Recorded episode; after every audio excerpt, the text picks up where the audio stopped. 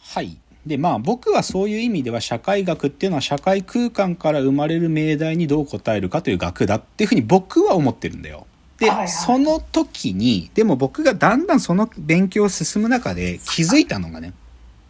なんか、いろいろトピックは狭めることはできるけど、うん。でも最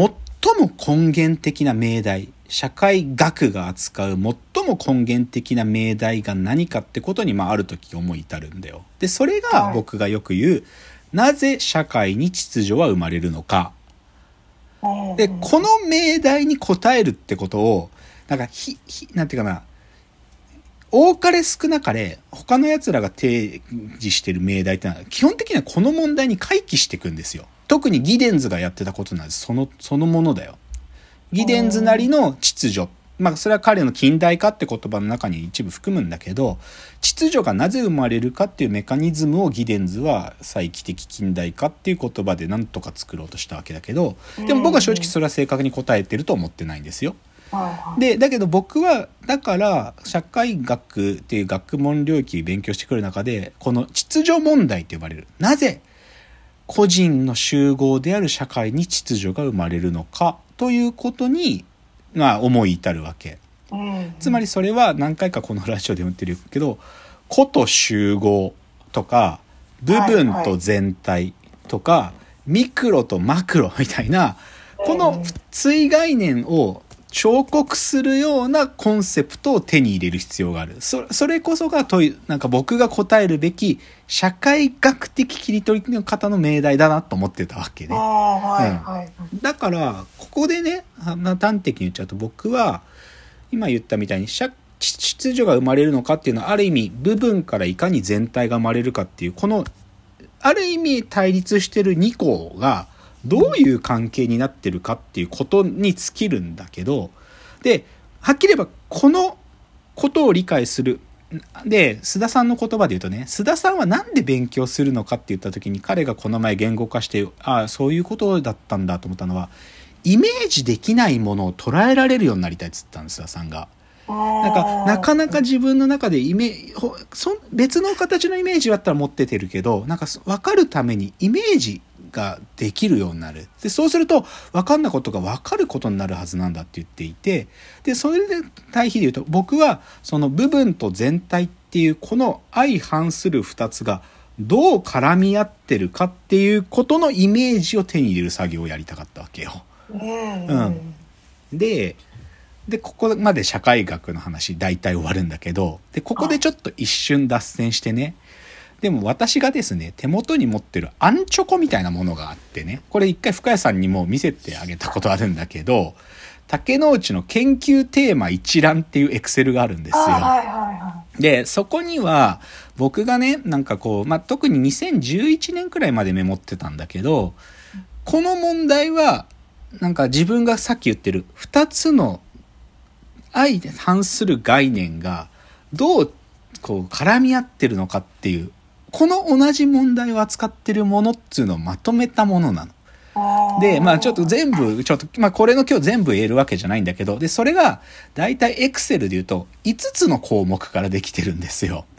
で、ちょっとその5つの項目だけまず言ってみるとね、1つ目の項目は、二項関係って書いてあるの。つまり、さっきの部分と全体みたいな、対立する2つの概念っていうのが、まああるよねっていう、例えば、能動と受動とかね。そういうもののことを言ってる。なんなんか必然と偶然とか。うんで、これが僕のその研究テーマ一覧の1個目の項目なの。で、2つ目の項目がパラドックスなんですよ。つまり、往々にしてパラドックスっていうのは、2つの概念の間に矛盾が存在するので、パラドキシカルな定理が出てくるわけ。だから、いろんな分野におけるパラドックスっていうのが、二項関係起源で起こってるものを僕は整理してるわけ。で、で、この二項関係やパラドックスをはらむ研究分野っていうのが3つ目の項目でテーマって書いてあるんですよ。これはその僕が考えてることがどういう射程を持ってるものかっていうのがバーッと書いてあるわけよ。だから一番最下に書いてあるので言えば解釈学的民族史って書いてあるね。これララポールっていう、まあ、学問領域なんだけどこれなんかを見た、これね、デザイン思考の本とか読んでる時見つけたけど、ああ、言ってること同じだなとかを、これは一番さ、なんか近いタイミングで見つけたものとかね。うんで、ここまでがどっちかというと僕の、こう、研究のジャンルね、テーマとか、それがどこまでの射程を持ってるかってものを整理する3つの軸なんだよね。二項関係、パラドックス。そしてその、それを含む研究領域のテーマっていうのが、ここなんですよ。で、あと2つ僕のその研究テーマの一覧の中の項目があって、2つが、それが隠蔽の数学っていう項目と、アジャンクションっていう項目があるんですよ。はいで、でもこれはちょっと細かく言うとあれだけど、端的に言うと、その僕が扱おうとしている二根関係パラドキシカなことを含んだテーマを扱える、定式化するための道具立てとして、どういう数学を使わなきゃいけないかっていう、その数学ジャンルっていうかな、数学の、まあ、理論体系の種類こういうモデル、こういう数理モデルを使わなきゃいけない。もしくはこういう数学コンセプトを使わなきゃいけないっていう二つなんですよ。まあちょっと言葉ので言うと、隠蔽の数学っていうのは要は何かっていうと、矛盾をはらんでいるんで、数学上矛盾の隠蔽が行えるような数学をうまく持ち出さなきゃいけないんですよ。矛盾した2個をうまく扱うってどういうことかなっていうのが書かれてたり。で、同じなんですけど、アジャンクションっていうのは、2つの、2個の、まあ、相対性って言葉の英語なんだけど、つまり、はい2つのものが対になってるってことをどう扱うかってことが書ける数学なので、だからそこの研究テーマの残りの2つはどっちかというと、道具立てとしての数学はどんなものがあるかなってことがまとめられてるわけ。でも基本的には僕の研究テーマの作り方っていうのは、この選び出しなんだよね。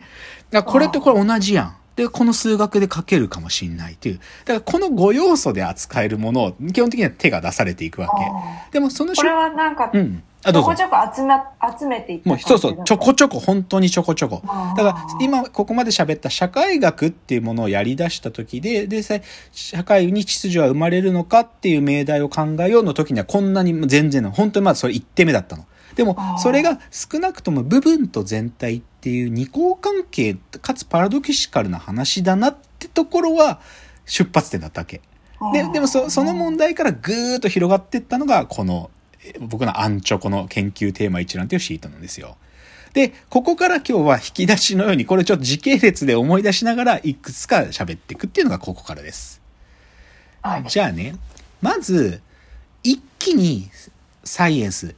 あの、自然科学まで行かずにね、まずは僕の中で人文社会学の中で、でも、その思いを強くしてったって順序ちょっと喋りましょうか。あはい。だからまだちょっと社会学の内側で言うと、やっぱり僕はね、一番読んだのは、あの、三田祐介、あ、ごめんごめん、三田宗介。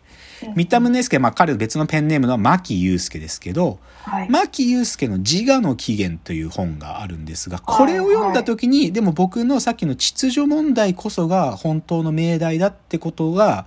はっきり分かってくるわけね。で、この牧祐介のお弟子さんが大沢正知なんだけど、大沢正知が、これ本になってないんですが、あの、ある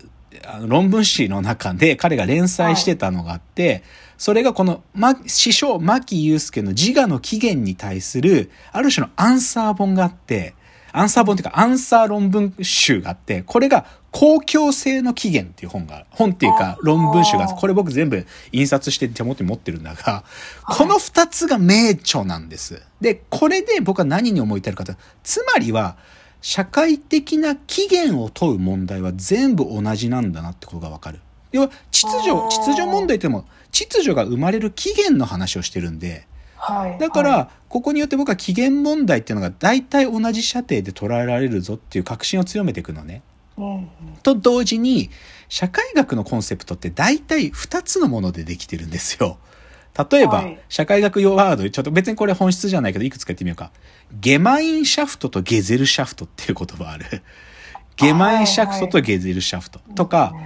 パーソンズとかがよく言うのは構造と機能ね。構造と機能。これは後の社会学以外の分野でも使われる言葉だけど。とか、そのパーソンズの後で社会システム論を構想したルーマンなんか言うのはシステムと環境とか言うね。で、この時点でも社会学っていうのは二つの対概念で社会を捉えるってことを、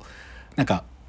もう暗示してるよね。あの、こう暗示してるっていうか、もうそうとしか思えないっていうか、なんか、そうなんだよね。基本的に。それぞれ違うんですよ。やってる概念は。だけど、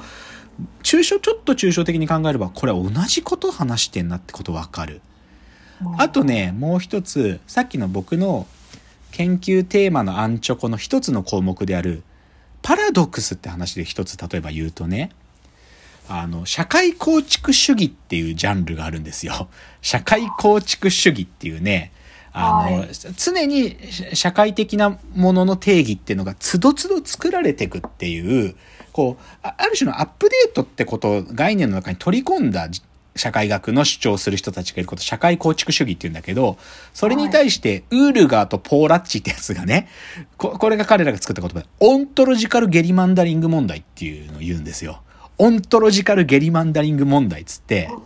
で、これはね、はい。結構なんていうか面白い主張だけど、まあ、要は、X っていうさ、社会的な対象の定義があったときに、X は社会的に構築されてるっていう立場を取るんだったら、そう、もしね、X っていうのが構築されてるんだとしたらさ、それを主張する社会構築主義者にとっては、X はさ、その構築されてる前から固定されてなければ、